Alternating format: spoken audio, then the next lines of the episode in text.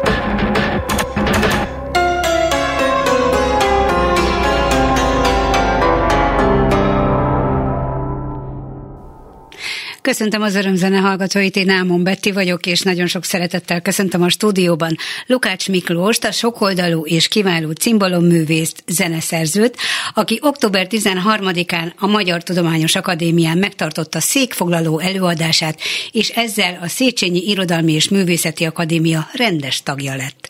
A műsorban a gratuláció mellett olyan fontos dolgokról fogunk beszélgetni, mint az elhivatottság, következetesség, alkotói kreativitás és hitelesség, amelyek úgy gondolom, ez hozzájárulnak a rangos elismeréshez, vagy rangos címhez, mert ez igazából egy cím, vagy az akadémiai tagság.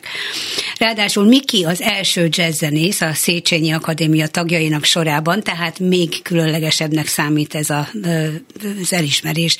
Szeretettel gratulálok a hallgatók nevében is. Nagyon szépen köszönöm. Üdvözlöm a hallgatókat mennyire borzolta föl a jazz rajongók és a, és a szakma kedélyét ez a, ez a fajta elismerés, hogy a Lukács Miki Széchenyi Akadémiai tag lett.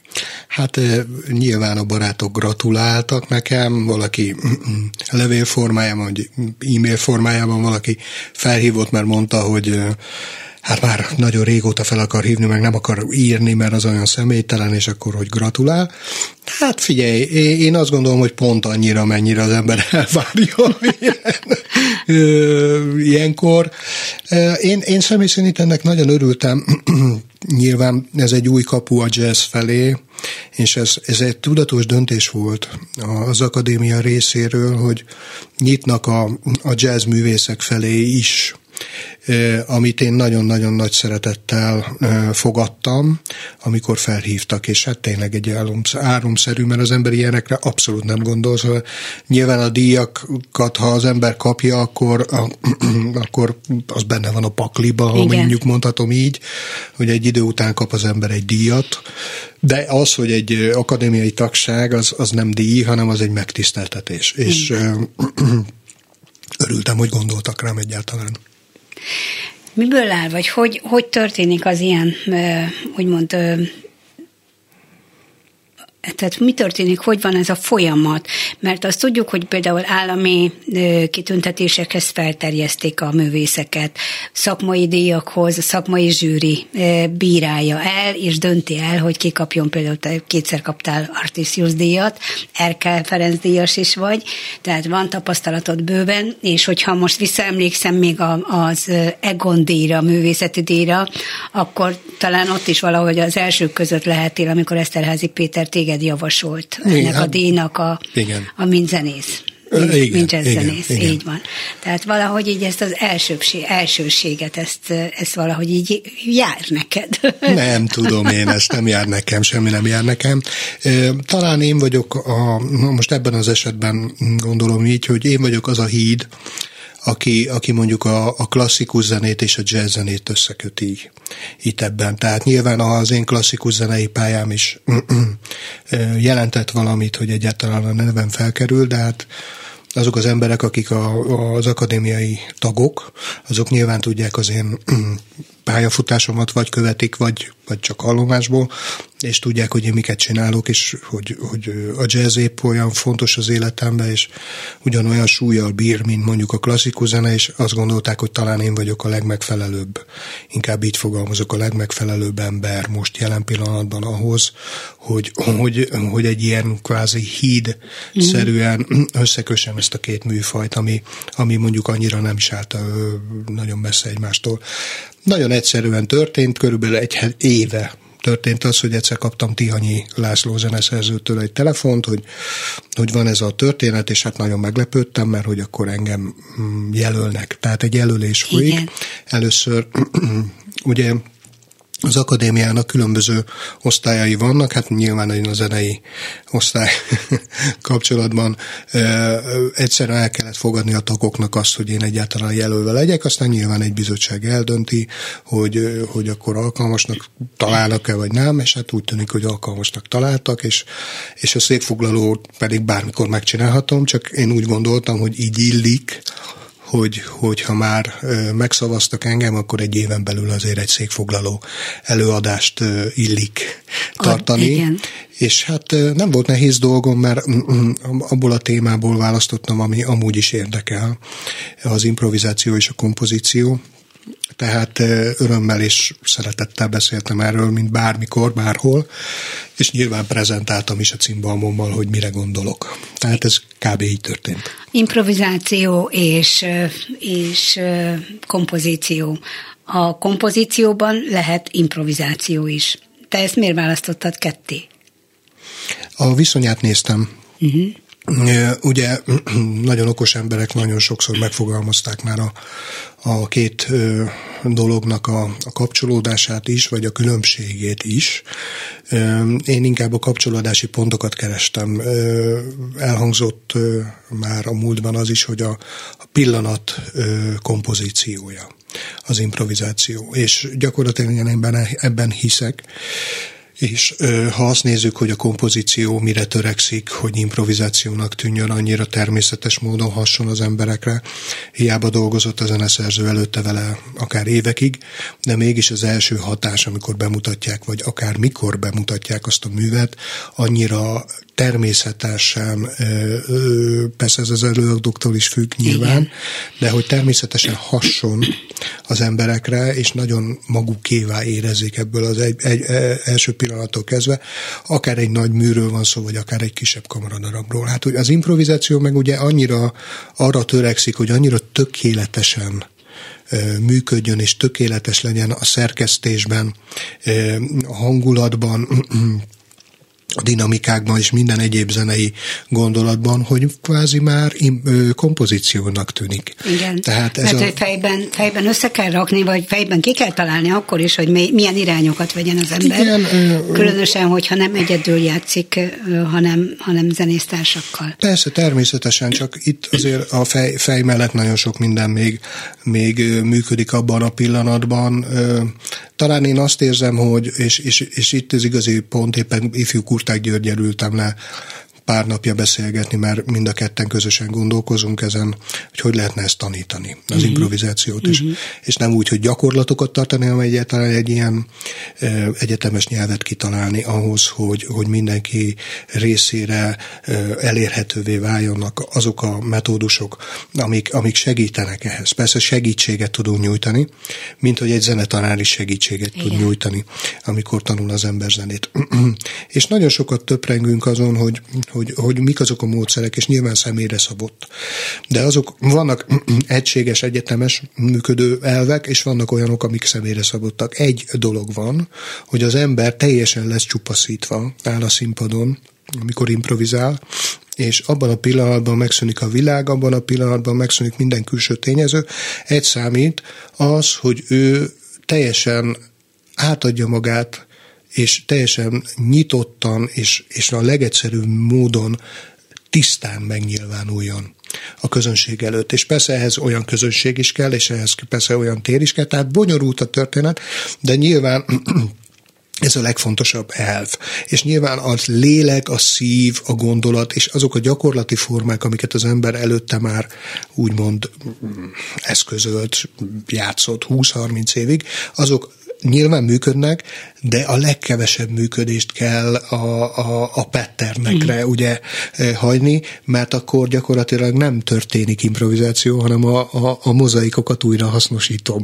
Igen. Tehát e, bonyolult ez az egész történet, és szép téma és minél több emberrel beszélek, annál jobban kinyílik ez a történet, és, és, és örülök is neki, hogyha nagyon okos és értelmes emberekkel tudok erről akár vitatkozni, vagy akár egyetérteni, mert vitatkozni is kell, és egyetérteni is kell, és nyilván ez a következő 50 év kérdései uh-huh. lesznek, hogy a kompozíció és az improvizáció hogy válik egyé. A Zeneakadémián, amikor komoly zenét tanultál, tehát klasszikus zenét tanultál, akkor nem valószínű, hogy túl sok lehetőséged nyílt improvizációra.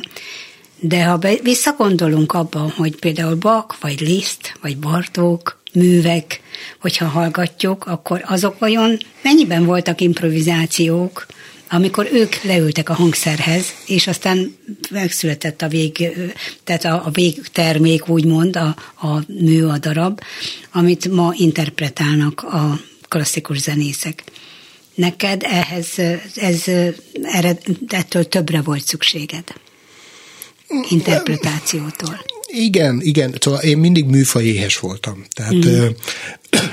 bocsánat, tehát nem volt elég az nekem egy idő után, amit a, a klasszikus zenében tanultam, és nyilván nem, ez most nem egy, ö, tehát véletlenül se negatív értelemben értsék ezt, hanem azt mondtam, hogy ennél több a világ, és a zene ennél sokkal több.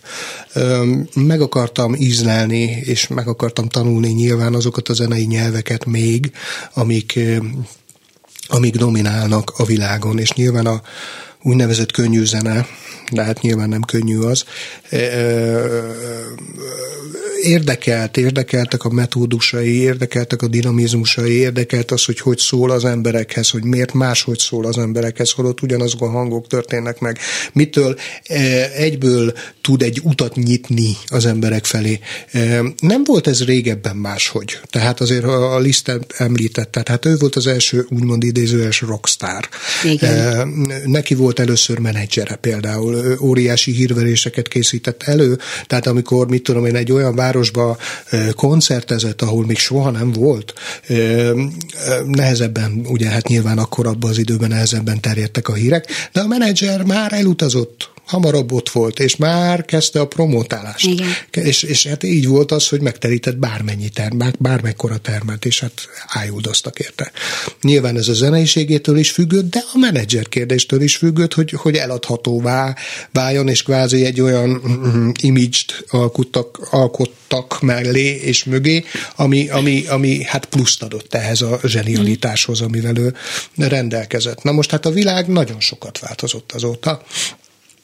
És én azt gondolom, hogy mivel a műfai sokoldalúságok teljesen elvárhatóak már a 21. század elején egy előadótól, legalábbis én ezt tapasztalom külföldön, tehát nagyon nyitott szemmel és nagyon nyitott füllel és szívvel kell járnunk a világban, és minden, e, minden egyes műfajban majdnem ugyanolyan járatossággal kell közlekednünk, mint hogyha mondjuk adott esetben az ember csak klasszikus zenét tanul, mert akadnak olyan helyzetek, olyan, olyan felkérések, olyan megmérettetések, amikor pont az kerül előtérbe, hogy ki vagy te hogy mi a te hangod, melyik az a két hang. Nem kérdezed vissza, hogy melyiket szeretnéd, hanem egyből teremtesz valamit, egyből egy aurát képezel, megmutatod a saját lelked. Egyre jobban kíváncsiak a világban arra, hogy ki vagy te. Igen. Tehát ez nagyon fontos. Amellett persze természetesen, hogy az ember, ha klasszikus zenei pályát választ, vagy akármilyen pályát választ, azért a stílus korszakokkal rendbe kell lenni, és, és ezeket a műveket egy az egybe úgy interpretálni kell, ahogy, ahogy az megengedett. De nyilván ebben is már a világban nagyon sokan azt, a, a, a világ nagyon arra kíváncsi, hogy miért pont te játszod így. Tehát, hogy mit teszel bele, és tehát nyilván nem a darabot kell megváltoztatni, hanem mint mondjuk egy jó színész eljátszik egy, egy, egy, egy, egy szerepet, és hát azért nem véletlen, hogy valaki így játsza, és valaki Igen, pedig úgy játsza. Ez a zenében ugyanígy működik. És hát a te esetedben még külön specialitás a hangszered, ami nagyon egyedi, különösen, de mind a két műfajban, tehát a, a klasszikus zenében is, és a, és a jazzben is nagyon különleges. És hogyha most egy picit még tovább léphetünk, és visszamegyünk a legutóbbi szólóalbumodra, hiszen ma este ebből, erről a lemezről játszunk be. A, a Senki földje, az a magyarul így fordítjuk a, a No Man's Land című lemezedet, hogy itt is beújítottál, tehát hogy ez a 21. századi zenész éned mennyire, mennyire tehát a kreativitásod mennyire erős, hogy, hogy elkezdted megfőszerezni elektronikával a cimbalmot, és minden, amit hallunk a számaidból, az mind a te műved a technika segítségével. Tehát igen. Tehát, igen. hogy nem egy zenekar játszik, vagy nincsenek igen. kísérő partnerek. Úgyhogy most meg hallgassunk meg erről egy következő számot, és aztán folytatjuk a beszélgetést. Jó.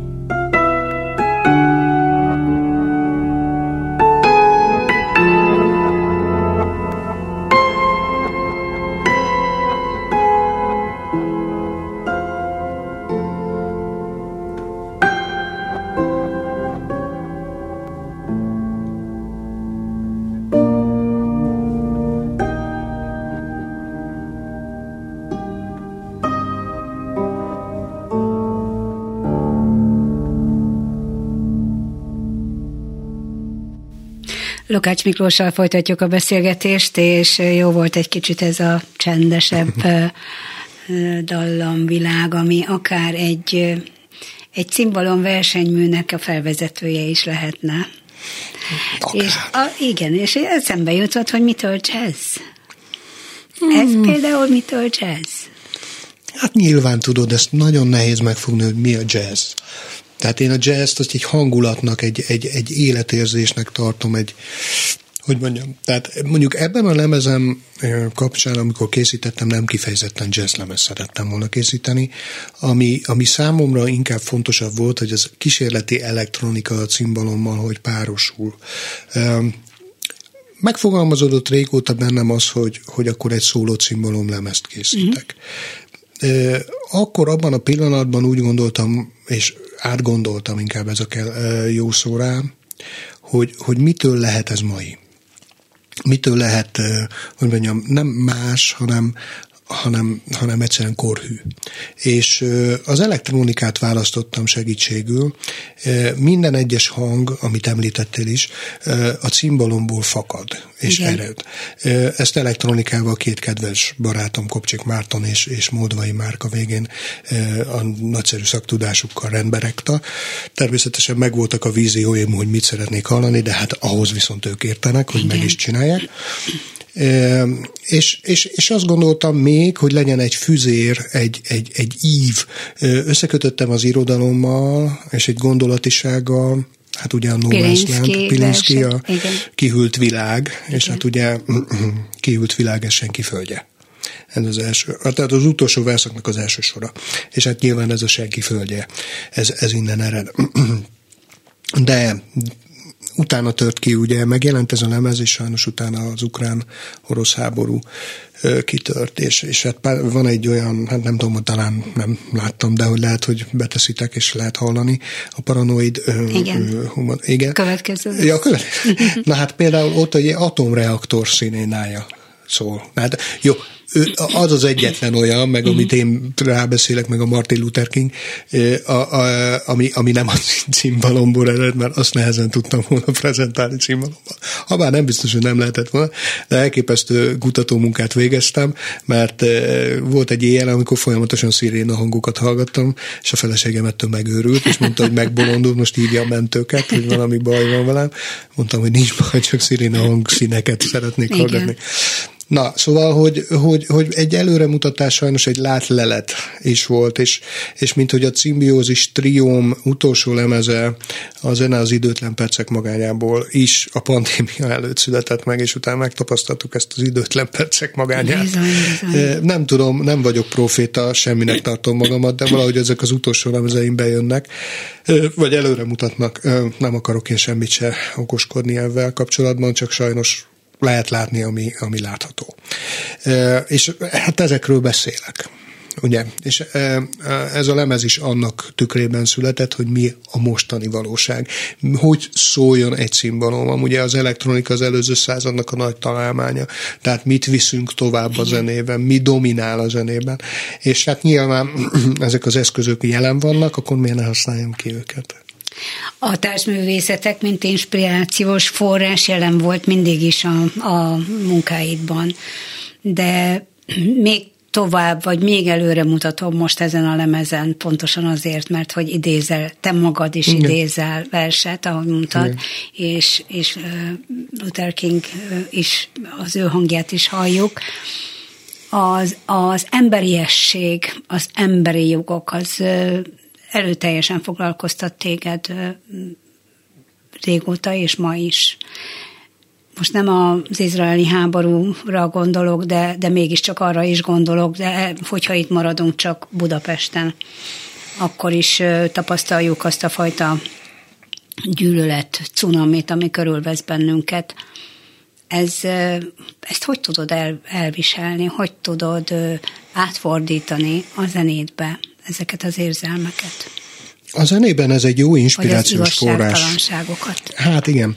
A zenében ez egy jó inspirációs forrás. Tehát a művészeteknek és a művész embereknek megadatik az, hogy mi kipanaszkodhatjuk, vagy feldolgozhatjuk azokat a, azokat a tragédiákat a művészetünk által, akár megírva, akár lefestve, akár zenszenélve, és így gyakorlatilag egy ilyen ön, ön Terápia. terápiát végzünk gyakorlatilag, amellett, hogy ugye felhívjuk a figyelmet az, hogy a figyelemre mennyire kíváncsiak és mennyire nyitottak, azt nem tudom.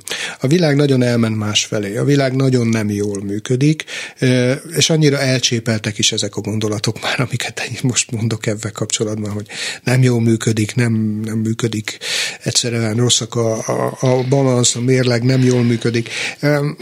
Minden korban ezt érezték azok a gondolkodók, akik ebben foglalkoztak, és azok a zenészek és írók és költők, akik ezt meg alkották. Hmm. De valami olyan globális őrület van most körülöttünk, háborúk háborúkra jönnek, egyszerűen körülbelül száz évre megint előre, most megy egy hatalmi harca a, a, a nyugat és a kelet között, hogy most igen. a következő, következő száz évet ki fogja uralni. Tehát, és, és azok az emberek, akik éreznek, napi szinten küzdködnek, és az országokat bárhol fenntartják, eltartják, és, és viszik el előre, azok, azok az embereknek az élete nem számít. Igen. Tehát ez a legszörnyűbb, mert a végén úgy is leülnek és kezet fognak és mosolyognak majd a kamerába, vagy a fényképezőgépre azok az emberek, és tök biztonságosan élnek ma is. Csak azok az ártatlan áldozatok akár nulla évestől 90-100 éves korig, akik abszolút erről nem tehetnek, és abszolút erről ők szeretnék csak élni az életüket. Boldogan felnemelni a családjukat, boldogan ellenni a kis világuk harcokba, ezeket egyszerűen ezek a hatalmi harcok mindig megállítják. És és ez a tömegpszichózis, ami működik a világban, hogy mennyire manipulatív munkát végeznek az emberekkel, az valami iszonyat. Tehát az, hogy hír már nem hír, nincs igazság, tehát állandóan zavarják a, a, az igazságot, és én mindig azt mondom, hogy az embernek úgymond egy született igazságérzete tud lenni van egy hír, van egy általános ö, tény, akkor az embernek az első reakciója általában jó. Én, én mindig így vagyok mm. vele. Nyilván általában, ezt, ezt azért kihangsúlyozom. E, aztán jönnek az okosok és felülvizsgálják, és akkor megmagyarázzák, hogy hát de hát az, az, azt, azt, az, azt is gond, na, szóval innentől kezdve kezdődik az, hogy már, na. E, én, én, a, én, én nagyon remélem, hogy megbékél a világ. Én nem gondolom azt, hogy ez az én életemben elő fog már fordulni. Hmm. Sajnos. Pessimista vagyok, vagy talán reális nem tudom. De azt gondolom, hogy még el kell telni két-három generációnak ahhoz, hogy akár Európában, akár a világon, akár bárhol legyen annyi esze az embereknek, hogy, hogy felfogják, hogy, hogy itt ez a Föld nevű bolygón mindannyian vendégek vagyunk. És az életünk nem ér többet, mint mondjuk egy bármelyik élet. Igen. A zene azt mondjuk mindig, hogy a lelkünkre hat, és a lelkünket gyógyítja. Amikor ilyen sok-sok tragédiával és drámával kell szembesülnünk a pont a híradások kapcsán, akkor a zenébe is tudunk menekülni, vagy egy jó filmbe, vagy egy jó könyvet a kezünkbe tudunk venni. De a zene az egy nemzetközi nyelv, tehát az mindenki, Igen. mindenki érti. Te a világ nagy és neves koncerttermeiben is felléptél már, nagyon neves művészek társaságában is. Mit tud tenni a művészet annak érdekében, hogy ne csak itt a rádióban mondd el ezeket a gondolatokat, hanem ti magatok is kicsit összekapaszkodva a sok jó ember, uh-huh, uh-huh. mert hogy a művészeknek érzékeny a lelkük, tehát érzik ezt. Figyelj, meg, nálunk, most mesélek egy történetet, nálunk, nálunk nincs eleve, most így összegzést, nincs az, hogy kitaszítunk, vagy, vagy, vagy nem fogadunk el. Tehát az egész zene arról szól, főleg a jazz. Ha gondolj bele, egy rabszolgasságban élő nép muzsikája ma a világ legbefogadóbb műfaja. Tehát ennél jobb példát nem tudok mondani.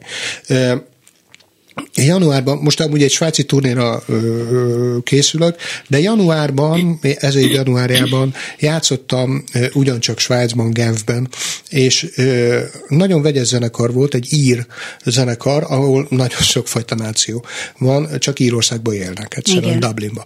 És ukrán-orosz megfélt, megfért egymás mellett, és szerették egymást. És érdekes módon volt az Oleg nevű barátom, aki fél ukrán, fél, fél orosz, és, és egyszerűen beszélgettünk bizonyos dolgokról, akkor utána a zenekarvezetőnek pedig a felesége ukrán énekesnő. És egyszerűen azon, azon, azon ment a harc, és azon törték a fejüket folyamatosan, hogy hogy mentsék ki a családjukat.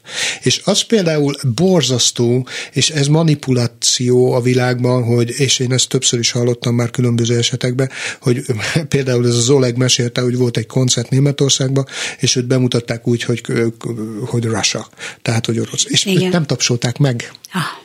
Igen. Tehát, hogy, hogy könyörgöm, mi köze van ő neki ehhez? Tehát egyrészt 40 éve vagy 30 éve ír, ír Írországban, él Írországban, világ életében a zenét szolgálta, világ életében az orosz kultúrát szolgálta, mert azon van mit szolgálni, Muszorszkinak, Csajkovszkinak, Rimszki-Korszakovnak, Stravinskinek semmi köze nincs ehhez. Hát nincs. Hát nincs ehhez, az is nonsens volt, hogy, hogy mit tudom én, Csajkovszkit nem lehetett akkor éppen játszani. Hát könyörgöm, annak mi köze van ahhoz. Érted? És megint azt mondom, és megint ott tartunk, hogy pont azokat az embereket nem veszük elő, akiknek viszont köze van. Azokról nem beszélünk, azok hát ugye el vannak, azok úgy működnek. Vagy azokkal megyünk és fogunk kezet és parolázunk, igen, hát, ha most, hát, most itt a hát fontos igen, emberekről erre persze. gondolok. Igen. Mindig erre nagy érzékünk volt, igen. Igen zenéjünk megint egy kicsit, és akkor most jöjjön a, a Paranoid Humanoid című szerzeményed, Lukács Miklóst hallják. kihűlt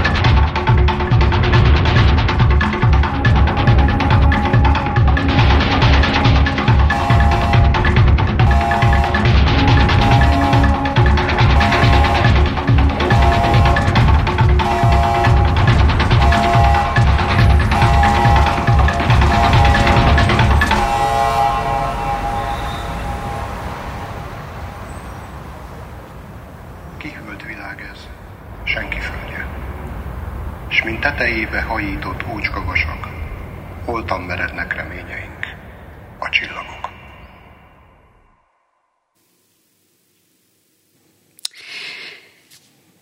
Hát nem tudom, hogy hány DJ keresett meg, hogy szívesen, szívesen technopartik? hozzá. Hát nem is technopartik, vannak jó DJ-k is, akik, akik szeretnek jó zenékből merítkezni és, és, és válogatni.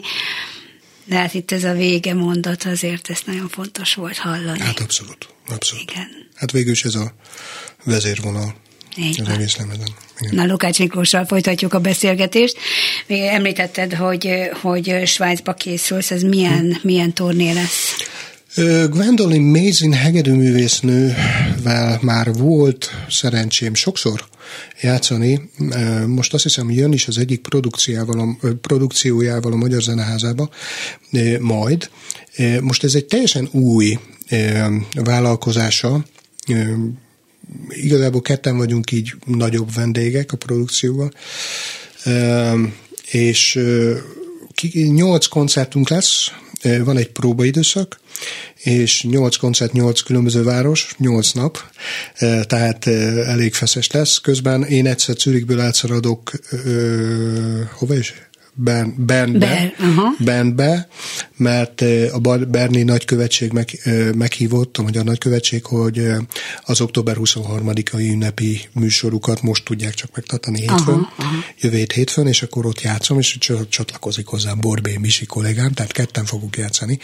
Ez egy ünnepi hangverseny lesz, aztán én utána vissza is megyek, vagy azt hiszem nem megyek vissza, hanem másnap már engem Bázelbe visznek, mert más, másnap én ott leszek. És ilyenkor hogy, hogy utazik a hangszer, vagy, vagy hogy van ilyenkor a, a cimbalommal? Van egy nagyon kedves barátom Igen. Strasbourg mellett, ő kölcsön adja az ő gyönyörű, Aha. nagyon szép hangú hangszerét, és így megkönnyíti az én, az én dolgomat. És Svájcban amúgy nem tudok hangszerről, szóval, hogy még bérbe venni se tudok megfelelőt, de semmilyen nincs szerintem.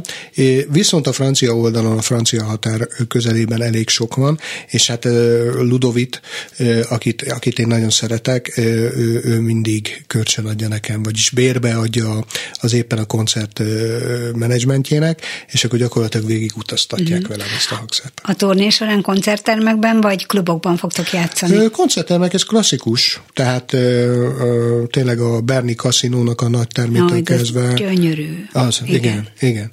Amúgy az ünnepi, igen, igen. Az ünnepi műsor is egy nagyon szép helyen lesz majd Bernbe, ott pont mellette van a, az egyik legcsodálatosabb szálloda a Belvő Hotel, annak a báltermébe lesz a, az egész rendezvény, és ott fogunk játszani Misivel.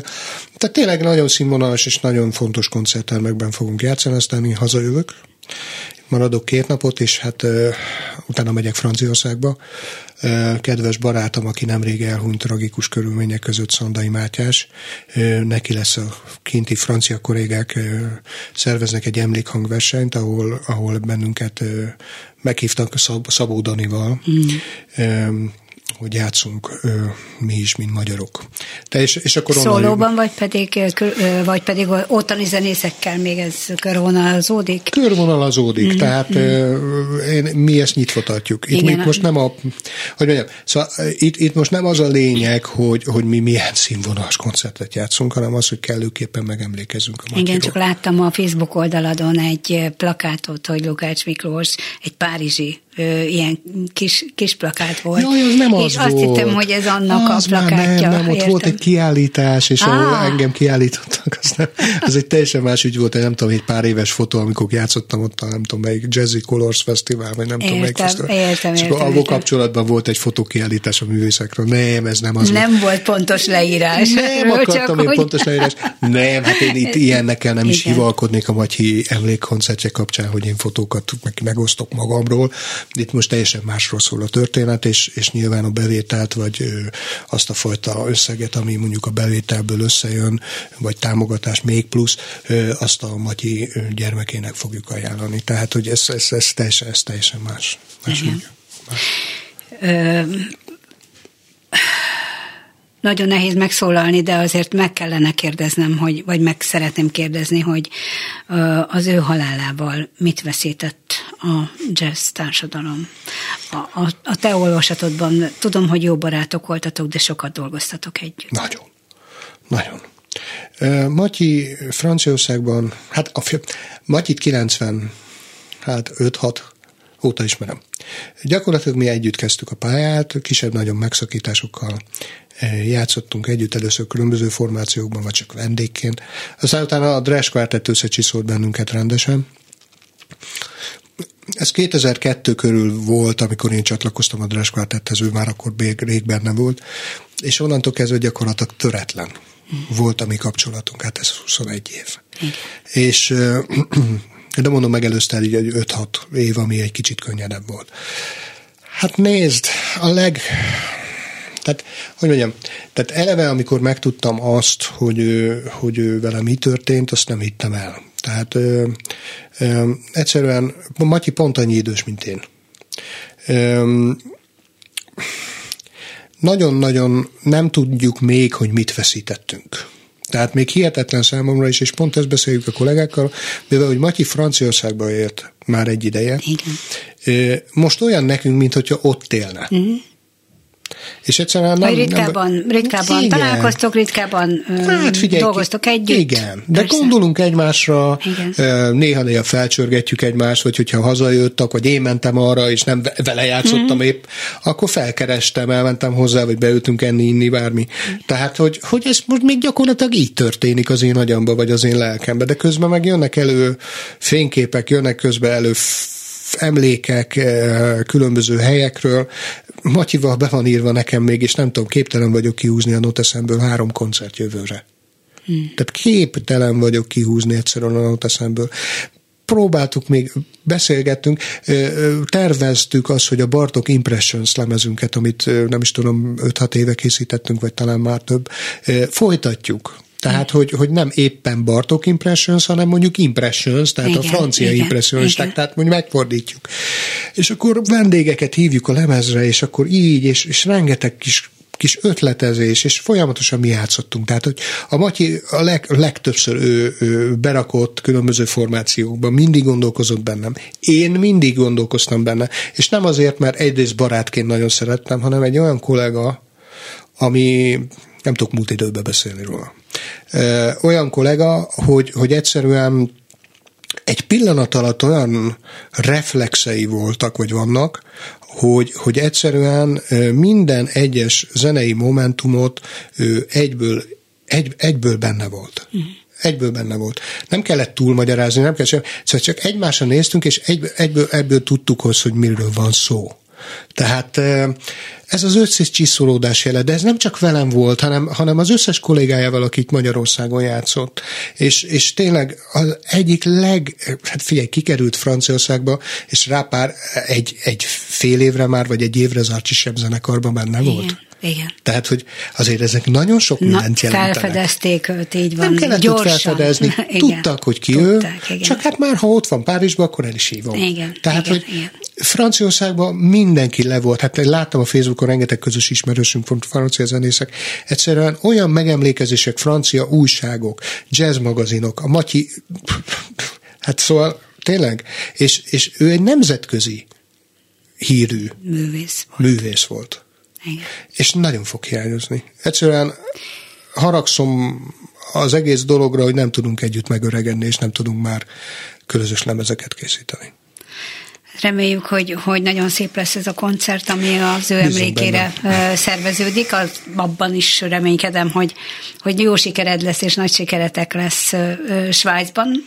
Aztán majd Azt... itthon valamikor Január 13, Január. ezt akartam mondani. Igen. Bocsánat, ha még ezt Igen. elmondhatom, hogy a BMC-be, a Budapest Music Centerbe fogunk Magyarországon megemlékezni a Matyi emlékéről rengeteg fellépővel. Zenekarok nem lesznek direkt, hogy ne legyen hosszú az este, hanem Igen. különböző emberek, akik a Matyi, Matyinak nagyon fontosak voltak az életébe, Ez azok fognak szép. együtt fellépni. Ez most a klubrádióban hangzik el szerintem először, Igen, mert abszolút. még nem olvastam róla Nem, nem, még sehol, nem hogy még, Még nem nem jelent. hírt. Tehát január 13-a BMC nagyterem. Így van.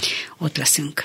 Nagyon köszönöm. Lukás Miklósnak nagyon szépen köszönöm, hogy, hogy bejött a Klubrádióba. Még egyszer gratulálok a Köszönöm Széchenyi szépen. Akadémiai tagságodhoz, és legyen erőd folytatni ezt a gyönyörű munkát, amit kitaláltál magadnak, és amit, amit nagyon-nagyon következetesen viszel, építed, és, és szóval épüljenek ezek a hidak körülötted is. Köszönöm, ezen vagyok. Köszönöm szépen, Ámon Bettit hallották, viszont hallásra.